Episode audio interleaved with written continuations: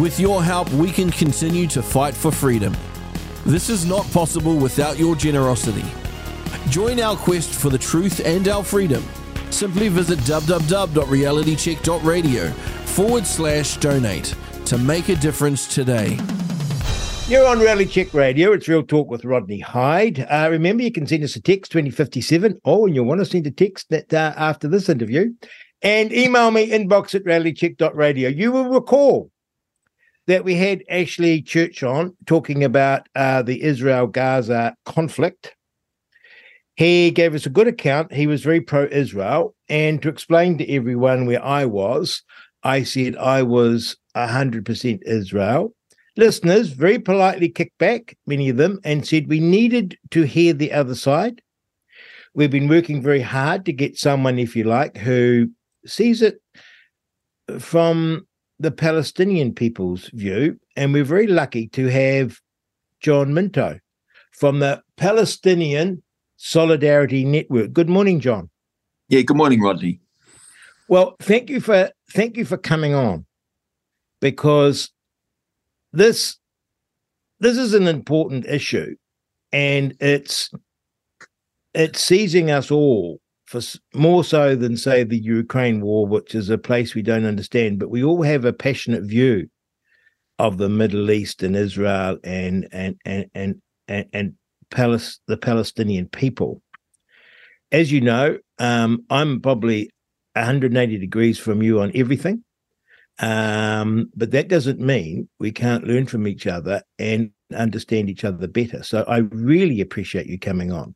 Mm. I'd like to start by asking you what is the Palestinian Solidarity Network of which you're the chairperson? Well, it's a, as the name says, it's a network. So it's a network of groups around the country. So, for example, um, in the like last weekend, we had I think um, 18 or 20 different groups that were taking some sort of action, holding vigils or marches or rallies in support of the people of Palestine and uh, calling for Palestinian human rights. Um, so yeah, it's a network uh, that links those those groups together. Um, yeah, and so it's an umbrella, an yeah. umbrella group.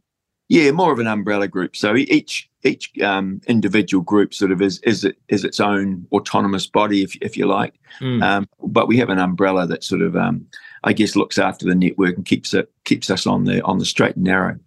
So presumably, like in all organisations, but particularly when you're a network with multiple organisations, there's a great diversity of views.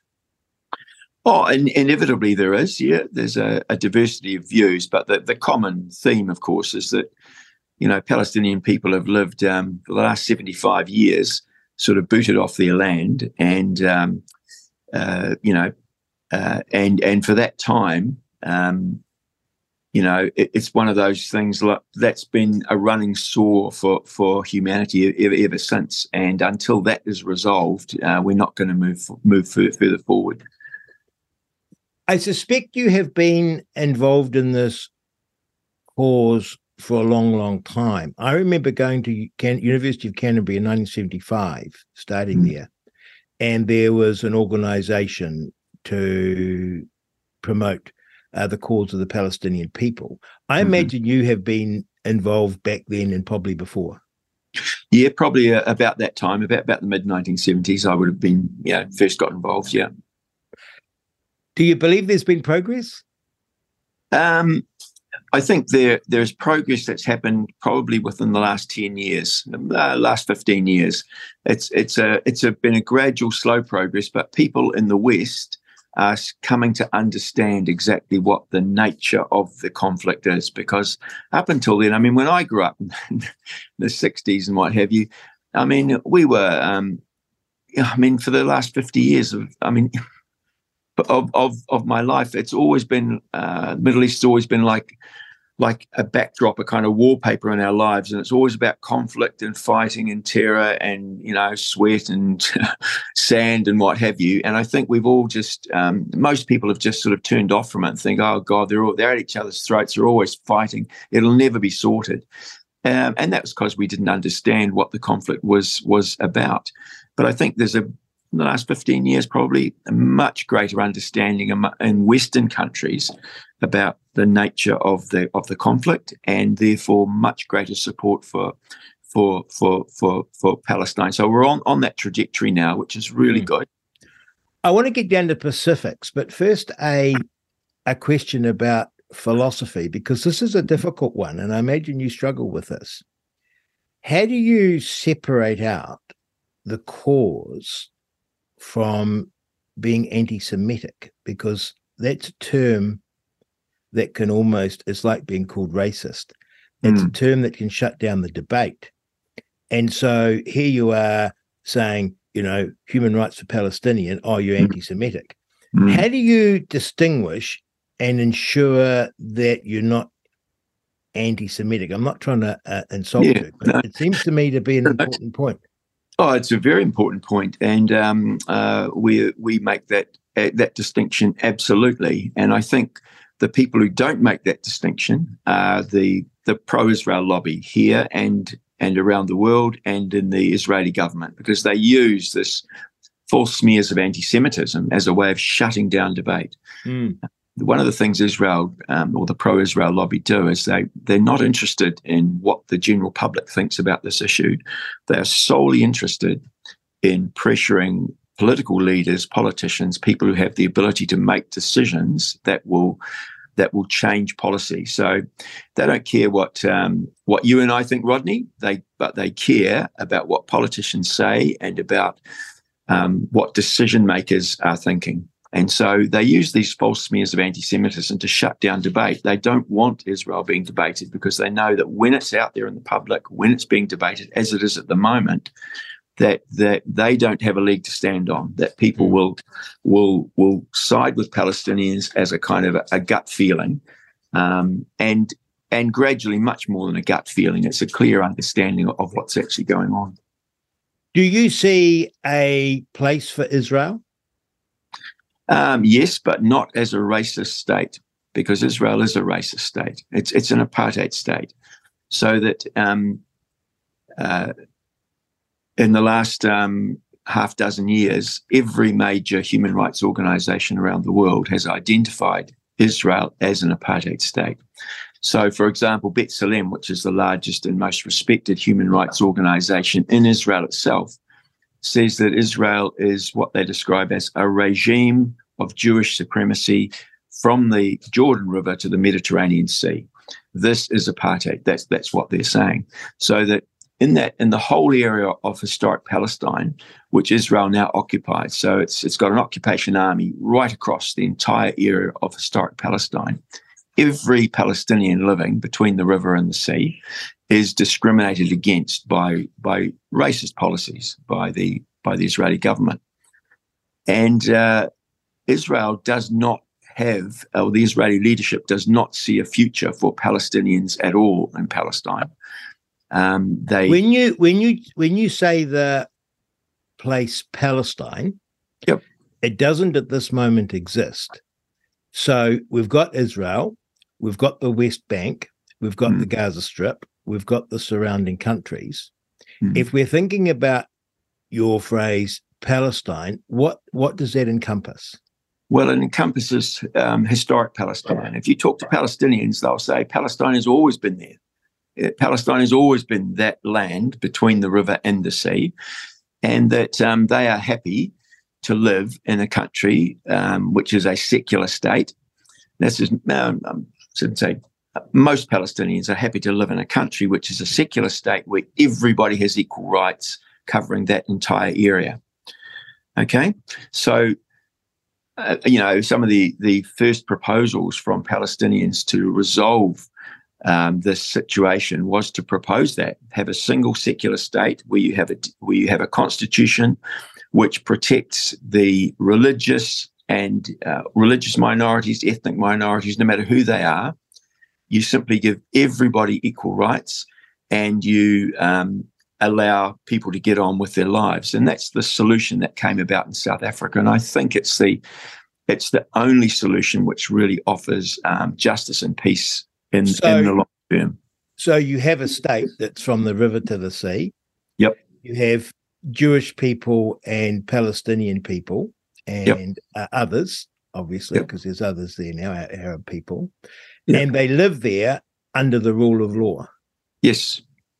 And what you're saying at the moment is if I am living in the Gaza Strip or the West Bank, Hmm. sure, I might get permission to go and work in Israel and travel across through the border, but um, I'm a I'm a guest worker. Yep. Absolutely. Of Yeah, that- those that- people, of the Palestinian people, there are Palestinian people and other Arabs. Correct me where I go wrong, John. Mhm. who didn't leave Israel when it was formed, Mhm. and they're living in Israel now. They are Israeli citizens, as I understand it. Yes, they are Palestinian citizens of Israel. Yep.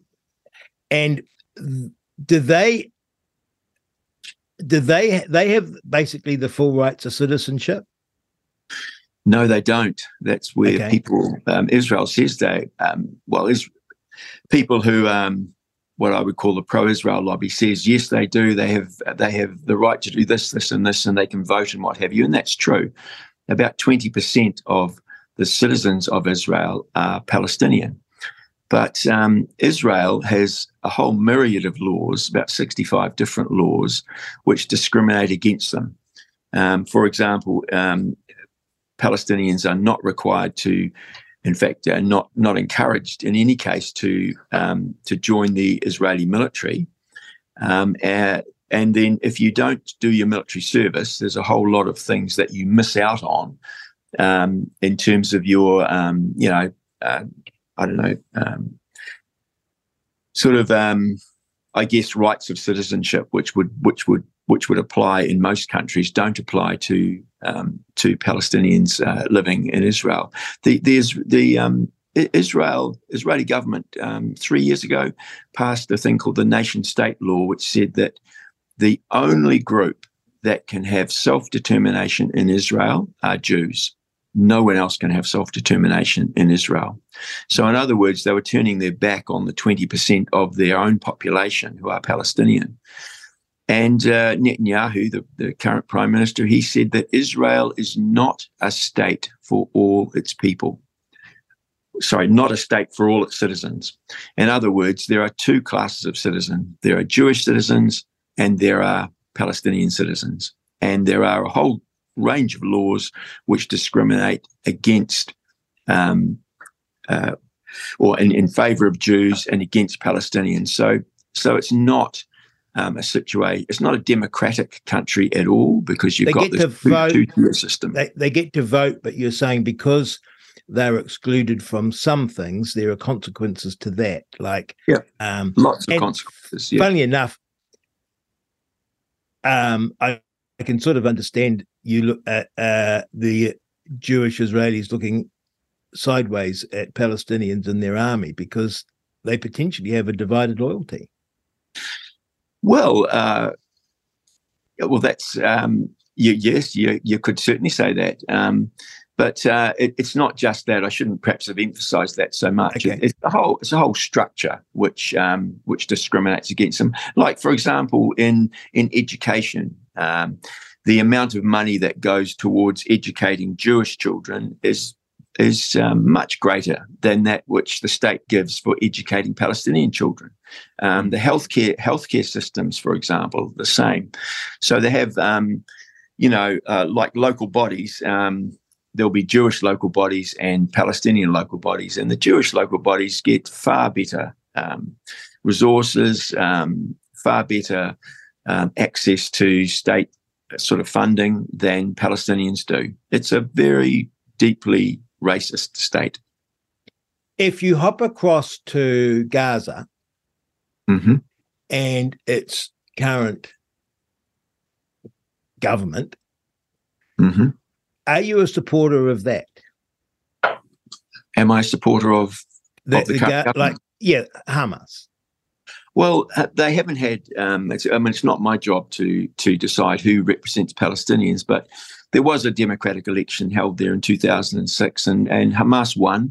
And I can understand Hamas winning because Palestinians had tried everything. And the Palestinian Authority, which was nominally to represent Palestinians, um, has simply become what they call a security contractor for Israel. So through the Oslo Accords, the Palestinian Authority had the role of suppressing Palestinian dissent.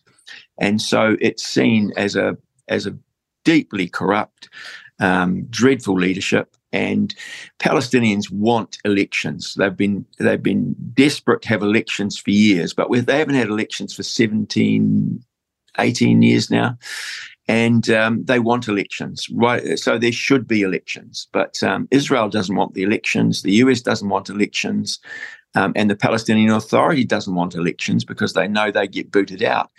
But the um, so there's this kind of um, kind of uh, cabal working against the democratic voices of the Palestinian people. So you distinguish, if you like, the Gaza Strip governing body mm-hmm. from the Palestinian people. Yep. You're saying that the Palestinian people don't get to vote now. They got to vote. They voted Hamas in. They were democratically elected. Mm-hmm. Elections have been suspended. And you're saying implicated in that suspension of their elections is the Israelis and the Americans, as well, of course, as Hamas. Because if you're in power, you don't want elections. You quite like it. Well, no, Hamas has been um, have have been um, have been quite happy about having elections. It's the Palestinian Authority, which is based in the West Bank, yes. which doesn't want elections. Okay, so Hamas wants elections. Yeah, absolutely. And when we see pictures of um, dreadful things happening in the Gaza Strip, and I'm mm-hmm. thinking here of uh, informers being summarily executed mm-hmm. Or suspected informers, um, in absence of the rule of law, um, homosexuals being discriminated against, if not killed. Mm-hmm. Is that how do you I mean, my my point about this is you're saying, oh well, there's this Israel's not perfect, but I hop across to the Gaza Strip, and when I see that, and you and I are both relying on reports, which we are skeptical of. Mm-hmm. When I see reports of the Gaza Strip, it sounds a dreadful place in terms of the. Oh, I think um, you know inevitably you. Um, I think in the circumstances, the Gaza Strip probably works um, works much better than you might expect it to. But really, it's I think those are a distraction from the overall problem. I mean, of course, within Palestinian society, just as just as within any society in the world, of course, there are differences of of, of opinion about things like homosexual or reform or gay rights or what what have you. Um, there's no question of that. But I think um, the um, that shouldn't um, those debates are not central to what, what we're talking about here. We're talking about um, a situation. I mean, just going back to what, what we were saying before about the Palestinians um, um, uh, sort of having rights within Israel. And yes, 20% of Israeli citizens are Palestinian citizens of Israel. And those people were people who, um, who were not ethnically cleansed in 1948. But the people living in Gaza are people that came from central and southern Israel in about 400 different villages in that area. And in 1948, no, between 1947 and 1949, they were ethnically cleansed from those from those areas in what is today Israel and pushed. They were pushed um, uh, westwards into Gaza, and they were pushed eastwards into what's now um, the West Bank of um, on the you know, west bank of, of the Jordan River. So, so this vast area was ethnically cleansed, and that was done by Jewish militias. Right? These were these were heavily armed Jewish militias. This was before the formation of the Israeli Defense Force. In fact, before Israel was formed, uh, these militias went round and they they terrorized the Palestinian population and they simply drove them off their land. There were lots of massacres. It's, it's all very well detailed. This this history, um, about 400. And, the, and sorry, the 20% that remained, John, yeah, were they different or did they resist? how come? No, they were just in a different a different part of Israel. They were up, okay. up to the up, up in the more northern part of Israel, and to be frank, um, and by the time uh, the world world attention, when world attention came on to Israel to to to um, and people became aware of what was going on, the Western world, suddenly pressure came on Israel. You can't do this. You can't drive people off their land. And of course, this is why, um, in the middle of 1948, after Israel got halfway through this massive ethnic cleansing operation, it was 700, over 700,000 people were driven off their land um, and just just herded. I mean, going on these long what what they what they call death marches from their village with all they could carry, anything they could carry, and forced to walk um, across uh, into Gaza and across into on the other side into the West Bank of the of the Jordan. So those um, you know those Palestinians, I mean, eighty percent of the Palestinians in Gaza now, eighty percent of them are are just uh, are the um, not so many um, not not many are alive now from the who were originally ethnically cleansed, but all their descendants. So eighty percent of the people in Gaza are refugees from um, from the land that they had in Israel, and so families in Gaza, you can walk to the security fence. Don't get too close to it; you'll you'll be shot. You can walk to the security fence, and you can look across, and they can see the very often they can see the land that their village was on they can see the local geographic features. But Israel says you will never be able to return to your land. And so when when the world realized there was this ethnic cleansing going on, the world said, um, when I say the world, I mean the United Nations said in 1949, Israel, you must allow these people to return to their land and um, their land and their homes. And um, New Zealand supported that back in 1949. But since 1949 up to the present day, um, Israel is refusing to allow those people to return to their land. And that is the heart of the problem. So these people in Gaza, this little um, 2.3 million people in this little pressure cooker, um, they're held there with um, by Israel on the one hand and, and Egypt on the other. And Egypt, as people may not know, um, Israel is by far the greatest recipient of US aid. And I think Israel, the last time I looked at the figures, Israel was the second largest. Uh, sorry, Egypt, Egypt, beg your pardon, Egypt. So, so um, Egypt's under pressure from the US and Israel to maintain this this blockade at their end, while Israel maintains it at, on its side. So these so people, was, all the refugees, just jammed in there. So it was seven hundred thousand pushed yep. into the Gaza Strip, and others were pushed into the West Bank. Yeah, well, seven hundred thousand split between the between okay. Gaza and and and and the West Bank. Yep. So, because Israel wanted to create um, a, a, a, majority Jewish state, right? Yes. And at the time, it didn't have a majority in the whole area of historic Palestine by any means, but they wanted a majority um, Jewish state. So they and there's now two point three million in the Gaza Strip. Yep, two point three million. Yep. So has that been natural population growth, or have there been more refugees from elsewhere?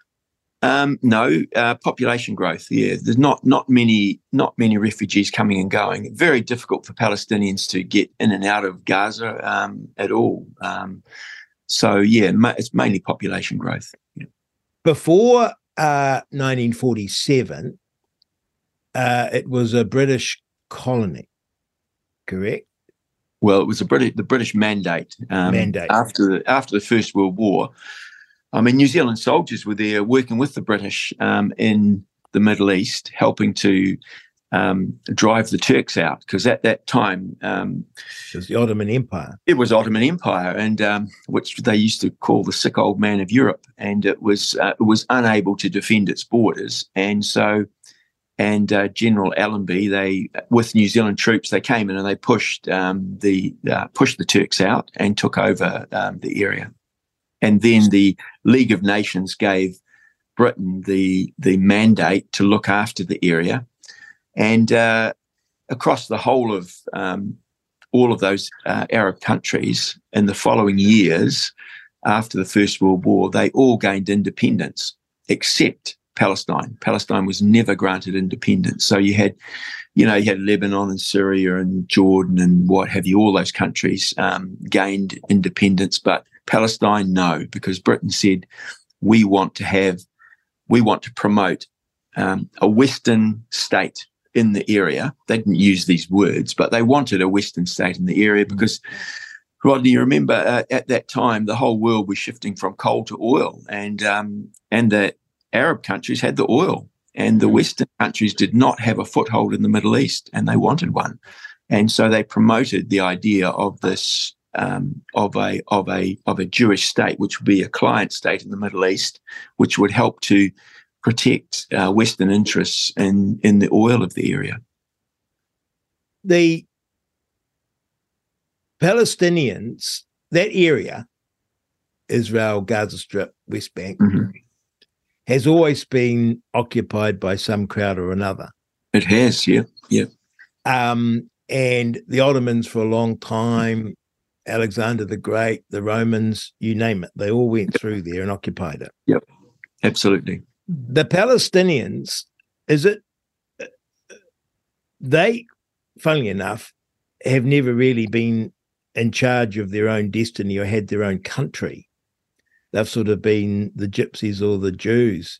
Uh, they're always under uh, some sort of colonial authority. So while it was called uh, Palestine, it was under the British.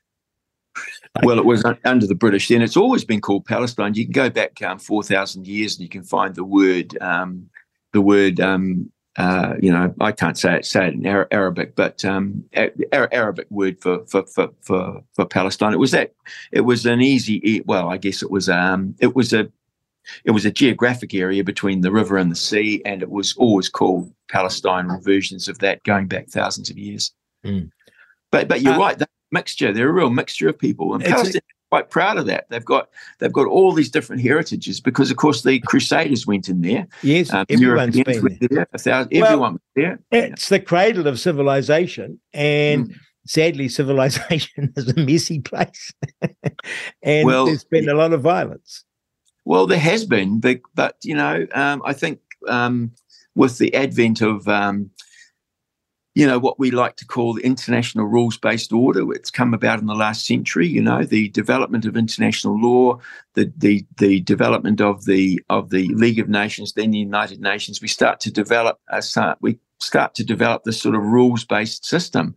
Um, and, and uh, what Israel's done goes you know diametrically opposed to the development of this rules-based system. And so, so we have this and you know it's like a little anathema in the in the middle east there. So you're not keen correct me again if i'm wrong you're not keen on a two-state solution? What you're saying is there should be a state from the river to the sea mm-hmm. but it includes the jewish people mm. and the palestinian people side by side Yep, absolutely. Firstly, I'd say um, you know Jewish people have lived in the area for you know for thousands of years. I mean, Jesus Christ was Jewish, right, from a Jewish community living in Palestine, and um, and up until right up until sort of the 1920s, those um, Jewish communities were very small, maybe five percent of the population overall. In some areas, maybe ten percent. But so those Jewish people living there, they can claim to be indigenous people. In fact, they would, um, in 1940s, they referred to themselves as Palestinians. In other words, Palestinian was a sort of like a like a generic term for all of the people living in that in that area. Um, and and to be and the Jewish people living in, you know, who who lived there for for thousands of years did not want a Jewish state they were quite happy to be. They'd lived alongside Arabs and Christians for forever, and they were quite happy to to continue to do that. So um, they, they weren't the driving. The driving force came from from European Jews who were quite rightly desperately upset at the appalling anti-Semitism that went on in Europe and um, the great irony of all of this, um, Rodney, is that uh, Palestinians today are being asked to pay the price for European anti-Semitism because it was it was the European powers. I mean, in Russia, for example, un- under the Tsars, it was appalling. Uh, the pogroms against Jews there, so they they were driven out. And and again, another irony is that when when Jews were persecuted in Europe, So, for example, in 1492, when the um, when the uh, uh, the the Christians took over Spain and drove out the drove out the Moors, um, then the um, the the Christians began persecuting Jews, and Jews fled, and they fled to Morocco, places like Morocco. They fled mm. to the Arab world. Quite often, the Arab world is the place where they've found sanctuary, where they've been able to practice their culture and religion without interference. Um, but Israel now says, oh, no, the whole world's against us. The Arabs hate us. They hate our religion. That's absolutely untrue, completely untrue. Um, there was uh, a backlash against Jews in the in the Arab world when they began when Israel said we're acting on behalf of Jews internationally and we're taking over this area for Jews and booting the Palestinians off their land. And yeah, the, the um, Arab armies got really angry and and they did uh, declare war on on Israel just just as as it was forming for that reason. So a solution could be for you. Yep. Again, I don't want to put words into your mouth. I'm just trying to clarify my own thinking. Would be first of all for Israel to give full equal citizenship, including entering the military and the privileges that attach having done military service, mm. to all Palestinians living within Israel, number one. So you mm. end uh, the discrimination. Second, to tear down the wall between the Gaza Strip and the West Bank and integrate the people living there mm-hmm. within the state and to hold equal citizenship and democratic elections in a parliament. Yep, absolutely. Yep, I and, think I think that's probably um, that's increasingly that is the majority view among Palestinians, and um, I'm pleased to say that among Jewish Israelis, there's quite a there's quite strong support for that. I saw a poll um, a few years back I mean, it may have changed in the meantime, um, saying 25% of Jewish Israelis would be very happy to live in a secular state where everybody has equal rights. Would the Jews still be the majority? No, they they'd probably be. Um, no, no, they wouldn't be. If, if the if the refugees return um, to their land, um, uh, Jews would not be a majority, but they'd be a substantial. They'd still be probably um, forty percent of the of the population you can see their concern given recent history. Well, you know, I don't think. Um, I think what you're talking about is a European history, um, but a history in the Arab world um, doesn't look like that that at all. Um, you know, as I say before, and right across the Arab world, um, you know, Jews were given sanctuary uh, when they were they were persecuted in in in Europe, and um, yeah, that's the, that's the history of it. Okay, take us to um, the. I mean, sorry. Yeah, so, so if I uh, can I just um, say this that I think people often say to me, you know, they, they roll their eyes and say, "How the hell these people have been fighting each other for for for, for decades, vicious violence? How could they possibly live together?" And I would say that um, you've got examples around the world of that very thing happening. I mean, South Africa is a is an example of that, where you haven't, you know, where people said. Um, the white minority there, Eugene Terre'Blanche and all them, they will they will they will never accept um, majority black rule, uh, but they have. And yeah, I mean, there's a whole other issue about what South Africa's done or not done, and the fact that it's in such a such a mess in so many ways now, which um, I'm I'm extremely critical of of what's happened in, in, in South Africa. But those enmities can be overcome. You know, South Africa had that Truth and Reconciliation Commission, which which Bishop Tutu um, presided over. So I'm not saying everything would be would be um, you know honey and roses. It would be it would take it would take quite a while for that. Um, but but but a much shorter time than we might expect for those. I mean, already, Rodney, twenty percent of Israeli citizens are, are Palestinian, right? Mm-hmm. And there is, and they, you know, yeah, of course there are tensions. There are big tensions there because of the whole, the whole situation in in the Middle East. Um, but those things can be can be resolved and, and overcome. The Arab states that, as I see it, aren't, I mean, they're pretty religiously hardcore with a couple of notable exceptions, hardcore and intolerant of what we might call Western liberal views. Now, I'm not going to say they should change, right? I don't mind how they live as long as they, you know, don't trouble me. But they're not places that I would want to raise my sons and daughters. I don't like I wouldn't like to live, for example, under a caliphate. Yeah, of course. I like I like a Western democracy uh, that is that is a secular state, mm-hmm. but the Arab world tends to favour, as I see it, uh, religious, bigoted, if I may use uh, some florid language, intolerant state. Yeah, I, I, I'd, um, I'd challenge, um, uh, I challenge what what you're saying there in yes. general. First of all, I think the um, the Arab people living in Arab countries that they are not democracies; they are autocracies, right? And they're often religious autocracies. So people don't have those democratic free, freedoms, and they want them. You know, look what happened in the Arab Spring when right across the Arab world, people revolted against their governments. They wanted democracy. They wanted the chance to, to, to have, um, you know, um, liberation in that sense. They wanted, they wanted freedom. They want freedom of speech. They want freedom to live their own lives. They want, yeah, they want the, um, you know, woman um, in general want greater freedoms, but their rulers are these, um, yeah, autocrats that are backed up by and, and and very often, as you say, they use the religious system to to as one aspect of them keeping control of the Arab populations. So I think um, we need to encourage democracy in all of those countries and um, and and work with um, you know and, and work in solidarity with people who are striving for for democracy there. Unfortunately, what it, what it, sorry, yeah, I was just going to say, unfortunately, um, the Western world has not been good at this, uh, Rodney. They have not been good at promoting democracy. Um, America will support any regime in the world provided it is working in American interests. America doesn't want to promote democracy anywhere, it wants to promote its own interests. So America's been backing up these most appalling regimes.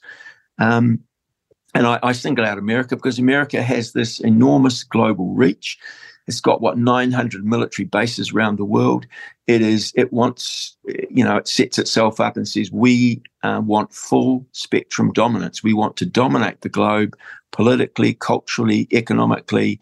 Um, we we we want that domination, and they they and anyone who goes along with that is a friend, and therefore is a is an ally, no matter what no matter what kind of dictator they are. And um, I think we need to you know, we need to support democracy in the Middle East rather than support American interests in the Middle East. The um, origins of this, then, in your mind, date first with the British as mm. uh, dying colonial power. Yep. And now with America as a colonial power and empire reaching mm. around the world promoting its interests. Mm. Would we not start on the Gaza Strip with democracy? Oh, ab- absolutely. Why not? You know, I mean, I mean, I, I think um, oh, it's very hard. Yeah, it's a it's a, it's a hard question. Um, but yeah, why not? Um, I tell you why. Um, and I'm just it's look, I'm shockingly ignorant, John, and I um of the whole history. And of course, even someone who's steeped in it only got a partial view of it because it's deep. Mm. But if if Chloe Swarbrick was calling out instead of from the river to the sea, if she was calling out democracy for Gaza Strip, I'd be hundred percent in support. Yeah, but uh, I think you can't um, you can't isolate one little area like that though and say um, you know that let, let, us get democracy in the Gaza Strip first. That's that's not what the problem is. Um, and it wouldn't matter what um, Chloe Swarbrick was was chanting. The the pro-Israel lobby would find some way of labelling what she says or what she does anti-Semitic because that is what they do, Rodney. And that well, is maybe, the, but um, what no, I'm absolutely. saying, it no, just, no, no, no, that's them. I'm talking about me. Um, Oh, yeah, yeah. You know well, why I'm wouldn't saying. you want? Why wouldn't you want to promote democracy across the whole area, Rodney? Why not across the whole area? Of course, and I'd I'd promote um, full citizenship for everyone. And I mean, I'm going Yeah. to be making a study of this myself of Israel. Yeah. But my my my point is, I'm just looking at it from. I look at this Gaza Strip and its governance, governance, and it's appalling to me. Oh yeah, I, I well, I think um, Let's cut to Yeah, the chase. yeah, no, Let's no, cut to I- this. I- no, no, no, no, th- Okay. that's fine. I, I accept that. I accept that. So, so and I mean, what you're saying is there's a reason for this because it's years of oppression and trauma. Yeah, and when people are under when people are under great stress and trauma, they go for they they they'll vote for for extreme for for extremes. If I gave you if I if I looked at this, um, perhaps I'm not sure. Uh, like like for for example, if, New Zealand was invaded and we were all living under under a military occupation from some other country, who would be the people in New Zealand who would lead a guerrilla army against those Oh, the worst, the worst people in New? Zealand.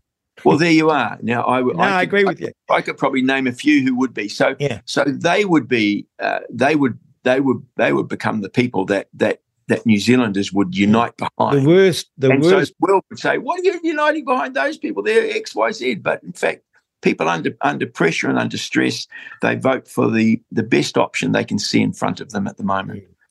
Let's go to October 7th because obviously, in one sense, this stretches back 75 years. In another mm. sense, it stretches back thousands of years.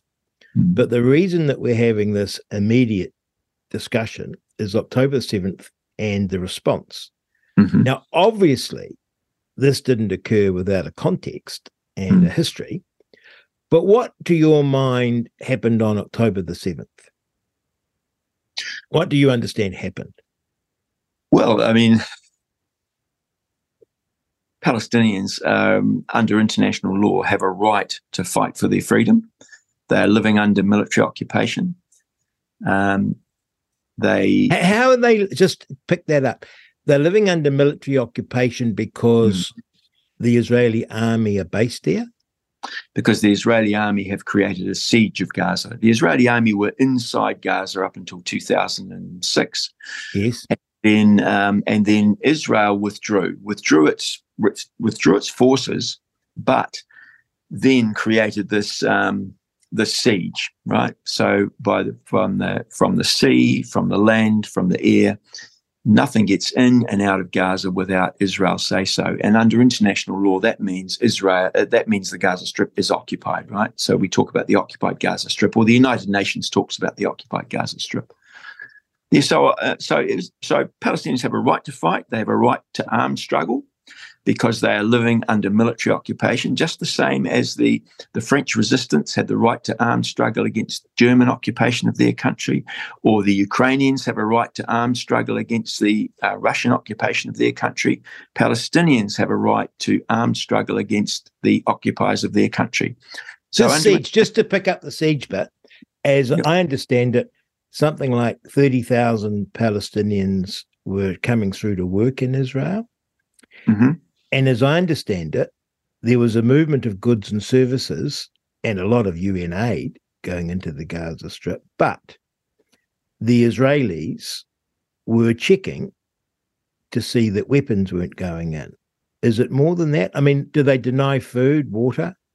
Oh, they've mean- uh, they they have they've kept uh, uh, the most incredibly tight control over Gaza for a long time. They've Mm. They, in terms of the food they allow, and they they've allowed they allow a specific calorie intake for the people of Gaza, right?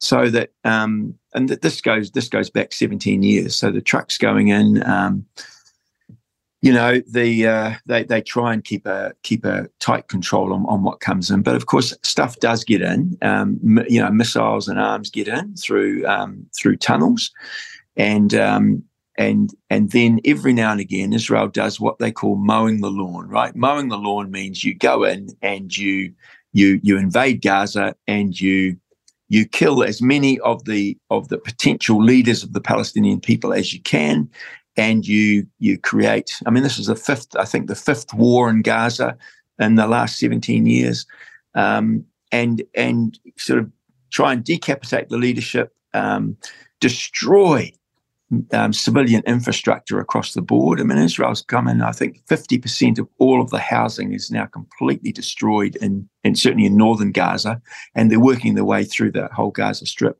And it, I mean, we're talking about electricity, water supplies, um, sewage systems, all the stuff that you and I would take for granted that a, that a you know a decent society would have for its people. They deliberately destroy the whole lot. But if you yeah. go go back to this point about this siege, yep. even if there wasn't a siege, you wouldn't find that acceptable because you're saying the Palestinian people in the Gaza Strip have a right to go home. Yeah, absolutely. So the siege yeah. in itself, um, you're saying, absent the siege, um, absent having full rights of living right across from the river to the sea, mm-hmm. these people have a right to fight. They absolutely have a right to fight under international law. Yeah. Like I so, said, you know, so what, so what you're saying is, come October the seventh, not only were they denied to go quote home, mm-hmm. they are in this place where they don't want to be, and they're mm-hmm. confined and under a siege, as you see it, and therefore they have a right to attack. And that's what October the 7th was. That was what that was what yeah that that at, at its heart that is that is what it was.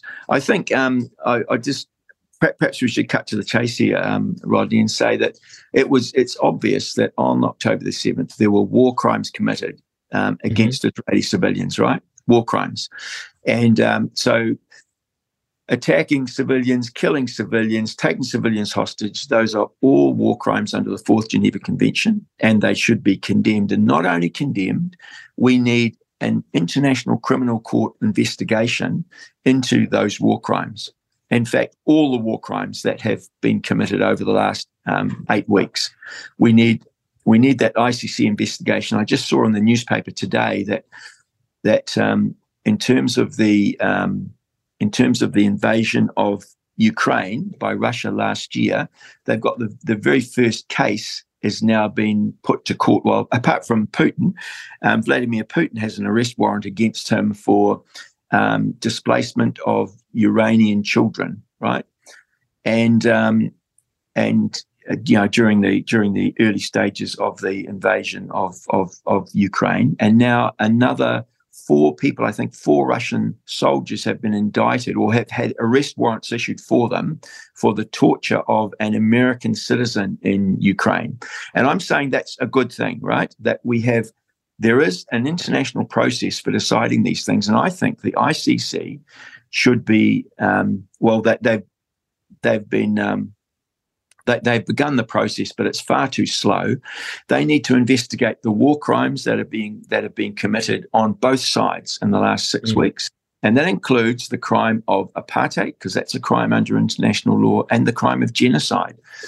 And I know that word genocide, the Western media have been have been trying not to use the word genocide because they feel it, it will ramp up um, ramp up tensions, and maybe those tensions might um, um, sort of show themselves up in, in destabilizing their own countries. But the fact is that it, genocide um, is what has been occurring when you when you carpet bomb densely populated areas. It's inevitable that you're going to have massive civilian casualties. And right now, or up until the present day, um, the equivalent of all of the children in 24 average New Zealand primary schools have been killed by Israeli bombing. And I, that is 6,600 children. That is absolutely outrageous. And the world has, and New Zealand has not condemned that.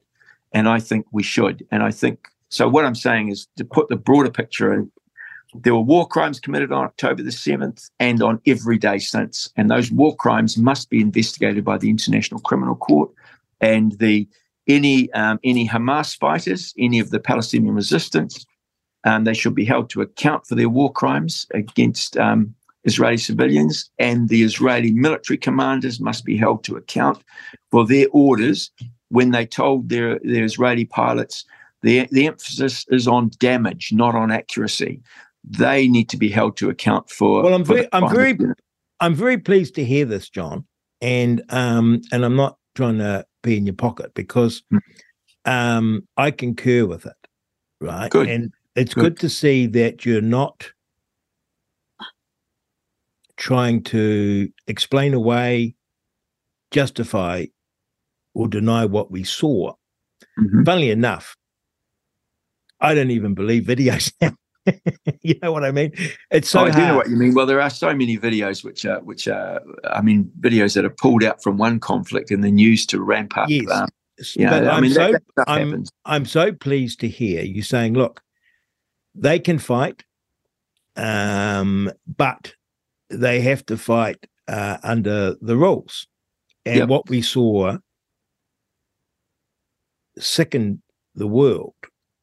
And yep. um, I'm pleased to see that you're not resiling from the need for, no. even though, even though, funnily enough, you might be able to understand it or whatever. It's mm. it's it, and and same for both. The difficulty is this though, isn't it? When you have a hot conflict like this, it's not a time to fly in judges.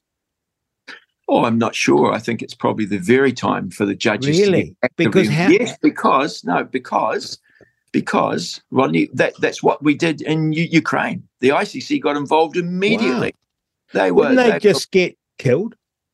No, within that. Well, well, they didn't. They didn't actually go in um, as you know physically like that. What they did, they began collecting evidence. Mm. So from from Ukrainian re- Ukrainian refugees, from um, international news reports, from um, you know, from there's a whole pile of information which is available.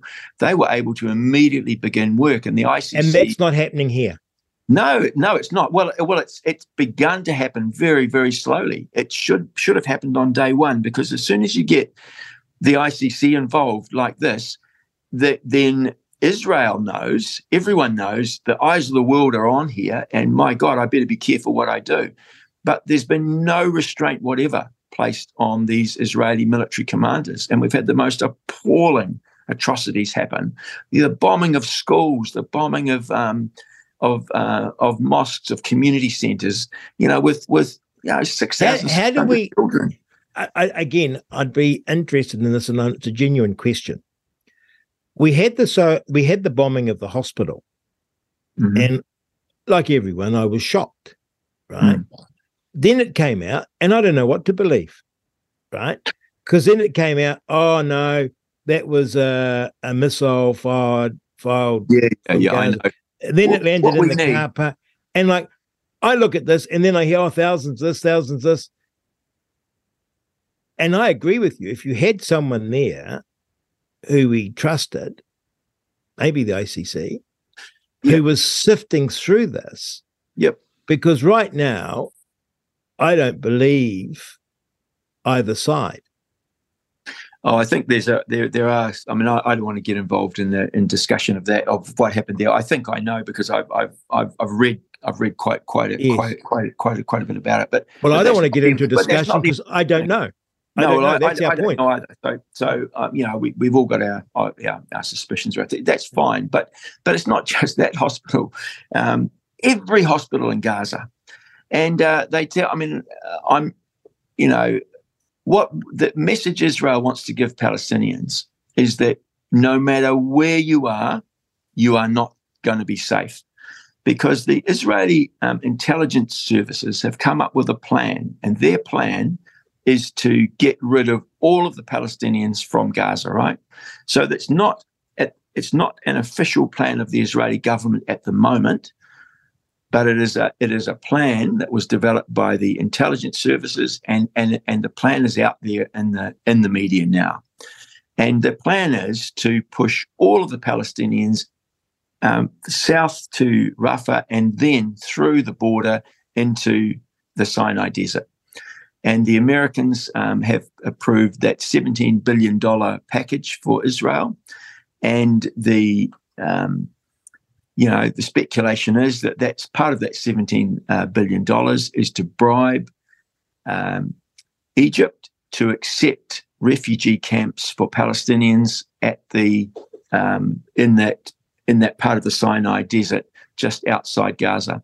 And then Israel will come in and get rid of, you know, bulldoze the whole place and we'll have um, Jewish settlements established there again. So I think um, that that is that's something which is happening in the background now. It's playing out in the background. And what really worries me is that over Christmas, which is when these things happen, when the Western world in particular is focused on other things, that we will we could easily have Israel um, doing that. They're, they're pushing the, Pal- the Palestinian population right down to the southern part of Gaza, and then it won't be much extra to push them right through the Rafah crossing, right through into the into the Sinai Desert. When you it's called eth- ethnic cleansing. Ethnic cleansing. Yeah. When you read the Hamas charter, mm-hmm. which is a translation, obviously, mm-hmm. and I find quite difficult to read because it's a poor translation. Mm-hmm. But you don't get the sense that Hamas, at least, want to peacefully live with Jewish people in a democratic state.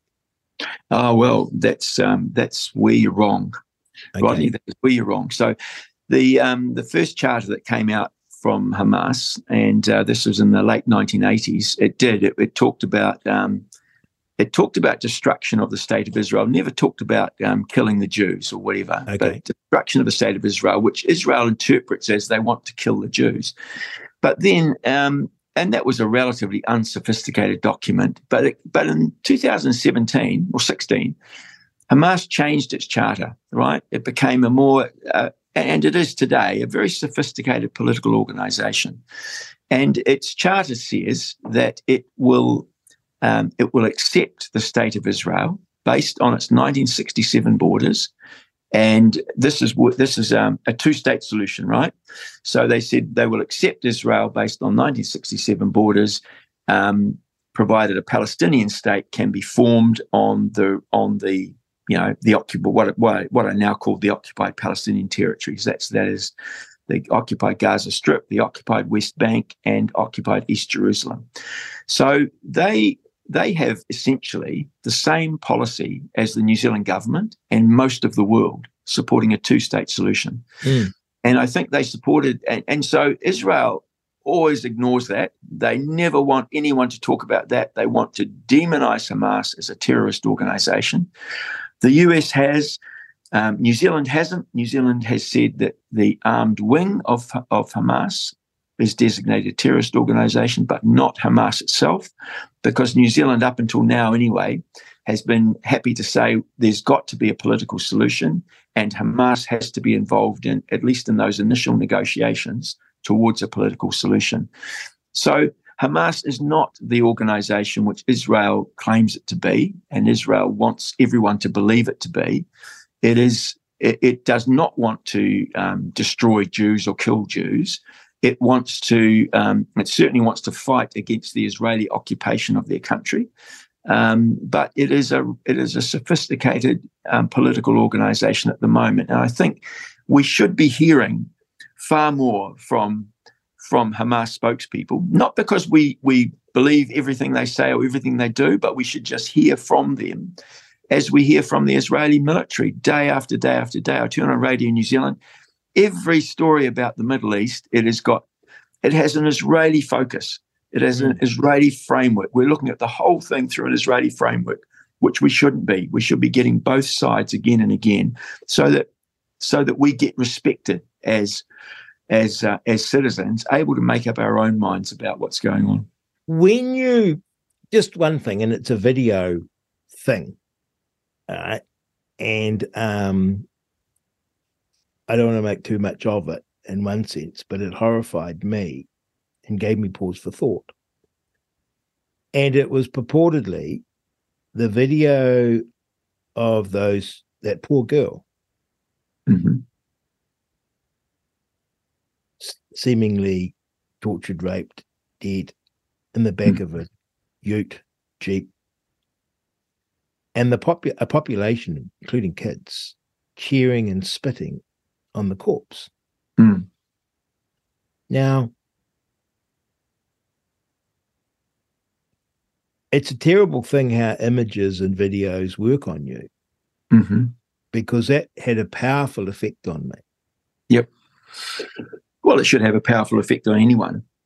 That didn't, if true, if accurate,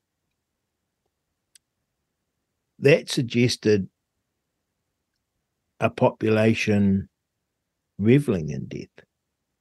Uh no, that's where you. That's where No, you're well, very, tell me. very yeah. wrong. Well, I think the. Um, I think we. You know, I could point you to. Um, you know, to ten thousand videos online of uh, Palestinian people being open and supportive and warm and encouraging to to to Jewish people. Um, you know, I'm not. Uh, I, I don't know the video which you, which you're talking about, but I'll just reiterate what I said earlier on. There are there are war crimes were committed, and they must be investigated by the ICC. Not just war crimes committed by Hamas or, or allegedly committed by Hamas, because we don't know. There were eight groups that were involved in that coordinated attack on Israel.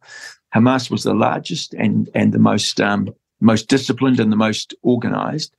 Um, but whatever whatever happened, um, I, I yeah. So so we we shouldn't. Um, We shouldn't decide on the basis of one image or No, one sure. picture.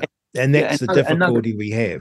it's the difficulty we have. And I saw a video the other day of um, a group of um, of um, excuse me Jewish um, school children singing a song calling for the destruction of of um, of Gaza. You know, Mm. Um, the annihilation of Gaza was what they talked. It was all genocidal talk, and you get um, when they have the annual. Um, you know, young young Jews who who learn in these um, in these um, in these Jewish religious schools, um, they're they're out and they they call for the death of Palestinians. They chant "Death to Palestinians! May their villages burn!" And they do that when they march through Jerusalem every year. It's a bit like the Orange Parade used to go through the Catholic areas in Northern Ireland. Well, um, young Jews um, going through the Arab or the, the Palestinian areas of East Jerusalem will be chanting those things. So you can point to all those things, and yet those are examples of extremists at work. And um, and and where there are crimes committed, they, they should be investigated and the people prosecuted. And we do have the capacity to do that these days. Tell But me, they shouldn't be used to demonize a whole people. Mm, tell me, um, I'm quite proud of this interview, John, um, because we have had a good discussion. Mhm. Neither of us raised our voices, Mm-hmm. and we've both had a fair suck at the salve. You wouldn't get this now in the New Zealand media. No, you wouldn't. No. Isn't that looking at our own country part of the cause of our predicament? Yes, I think it is. I absolutely agree with you. For example, um, we've we've um, picked up with the media in the last. Um, I mean, what we want people in New Zealand to do is to get a good understanding of the whole situation, and and I disagree with um, people who say, "Oh, it's it's too complex." You you know, and I mean, the pro-Israel lobby says this all the time. People should not make comments about the Middle East until they know the history. I completely disagree. It's a very simple history at its basis. You know, it's it's what happened in Aotearoa, what happened in Australia, what happened in North America. European European immigration. Once the Europeans ra- ra- uh, get to a certain um, size and they've got enough political and military power, they push the indigenous people off their land and they take over. It's called colonization, and that's essentially what's at the heart of what's happened there. But and and to get the media here, um, New Zealanders don't understand that. So we've been trying to get the media to report when they talk about the West Bank, they should talk about the occupied West Bank, so people have an understanding that this is this is not Israel. This is occupied um, Palestinian territory. Just, just, but, they, but they won't they won't even get the geography right. So we have this. Most people get totally confused by the whole thing. But of course, the other thing that would happen is we could you would have in days gone by, you would have yourself on, you'd have someone from what you know pro Israel yep. lobby. Yep. You'd have half an hour an hour on TV. Yep. And you'd have a discussion and a debate. Yep. And you'd come away maybe on one side or another, maybe not mm. change mm. your mind, but it was able to hear yes the discussion. Yep. And um we are now loath to do that for some reason. And what I notice is it ramps up the rhetoric. Mm on both sides. So um, just just um, on that colon- colonization, because that confuses me. Yep. Because I understand, I'm assuming, because the Jewish people, as you say, have been there forever, the colonization is a consequence of the British and the American influence on the region. Mm. Is that what you're saying? Is the colonization of the area? Yeah, very much so. I mean, the, the Balfour Declaration, when this is even before uh, before Britain had the mandate, um, they gave the assurance to the um, to the, the Zionist organisations. They were they were you know Zionists, the people who wanted a separate Jewish state, irrespective of what happened to the local population. Um, so Balfour um, in Britain um, sent this letter to the to the Rothschilds uh, Lord, Lord Rothschild and said, you know, um, we we will support the formation of a Jewish state in the Middle East, but they said not at the expense of the people already living there. This is what Balfour said, and um, and they did that for two reasons. I think because, as I said before, they wanted a beachhead in the Middle East, the oil-rich Middle East. The whole world was turning to oil. They wanted um, they wanted to a base there in the Middle East, but also um, Lord Balfour and all well, the British establishment were deeply anti-Semitic. They did not want Jews coming to Britain. Mm. They, they would they so they saw in a sense this might solve two problems: um, uh, get keep get them Jews, away, get Jews out of out of out of Europe, and um, and as well as give themselves a base in the oil-rich Middle East. Are you surprised by stories of anti-Semitism now occurring in the West. I'm thinking particularly in um, universities. Yeah. Um, um, and I feel that's part of the failure of a debate and a dialogue. But I'm looking at that and I'm thinking if I was Jewish, I would actually be a little concerned and a little scared. And I would yeah. quite I would quite like to know there was a place I could go. Well, you know, on our on our protests around New Zealand in the last eight weeks, um, here in Christchurch, Wellington, Auckland, there have been Jewish speakers, mm-hmm. Jews who come out and say, "Look, what's happening is appalling. I do not support it." Netanyahu says he's doing all this in my name. It's not in my name. It is not in the interest of Jews, and they stand very strongly with the Palestinian people. So and and they're welcome there. They get a really good reception. Um, and you you know you've got you've got you know Jews and, and Muslims and uh, Palestinians all interacting together. There's no issue. Um, the issue is with this the policies of the of the Israeli government. But if I take it a step further, you know we down here in Christchurch um, two weeks ago there were there were two at least two attacks on the on the Jewish um, synagogue here. There's uh, there's a small Jewish community in Christchurch, and um, they were some people um, broke the windows. You went to smash the windows, and I think there might have been some spray painting, what, what have you. I'm I'm I'm I'm not sure the exact details of it, but we we um, we said, you know, the only way you get rid of racism in communities is with community solidarity. And we said, you know, we we stand with the Jewish community of Christchurch when they are under attack, just as we stand with the with the Islamic community when it's under attack, or any minority group when it comes under attack. The community has to draw together around it. So we reached out. We said to the uh, police liaison uh, person, I said, look, we're very happy to go there and and um, express our solidarity with that with that Jewish community and and to make that public. To um, we'd be very happy for the media to be there, and and we will very happy to to condemn this attack on the Jewish community and to um, for, for whatever I mean, there was no yeah for for whatever reason the, the attack took place. It was completely unacceptable. Unfortunately, um, in my view, the, the Jewish community didn't feel strong enough to be able to to do that. They would they preferred they said there was too many sensitivities around it, so that didn't take place. But I think um, overall, I think the community that's the way you you you attack anti-Semitism is the same way you attack any kind of racism, and anti-Semitism is racism. You you you, you get rid of it w- w- through community solidarity by everybody speaking out, everybody drawing around the, the community which is under attack. Well, John, it's um, been a great interview. I appreciate you coming on. Um, I hope you'll come back. I mm. um I feel more rounded. I'm going to go away and have a think.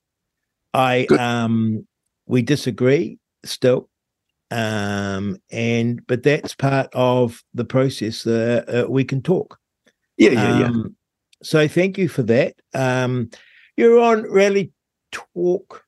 Oh, so I got it all wrong. You're on Reality Check Radio. It's Real Talk with Rodney Hide.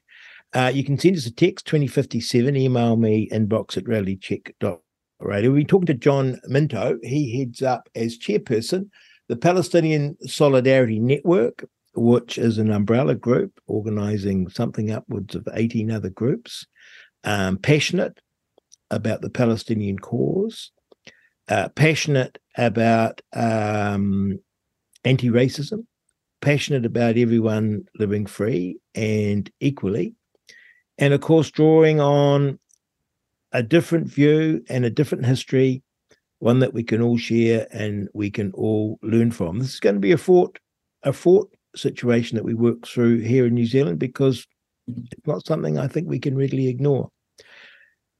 Do drop us a text, do drop us an email with your thoughts. Thank you for tuning in to RCR, Reality Check Radio. If you like what you're listening to, or dislike what you're listening to, either way, we want to hear from you. Get in touch with us now. You can text us with your message to 2057, that's 2057, or email us at inbox at realitycheck.radio. We would love to hear from you, so connect with us today.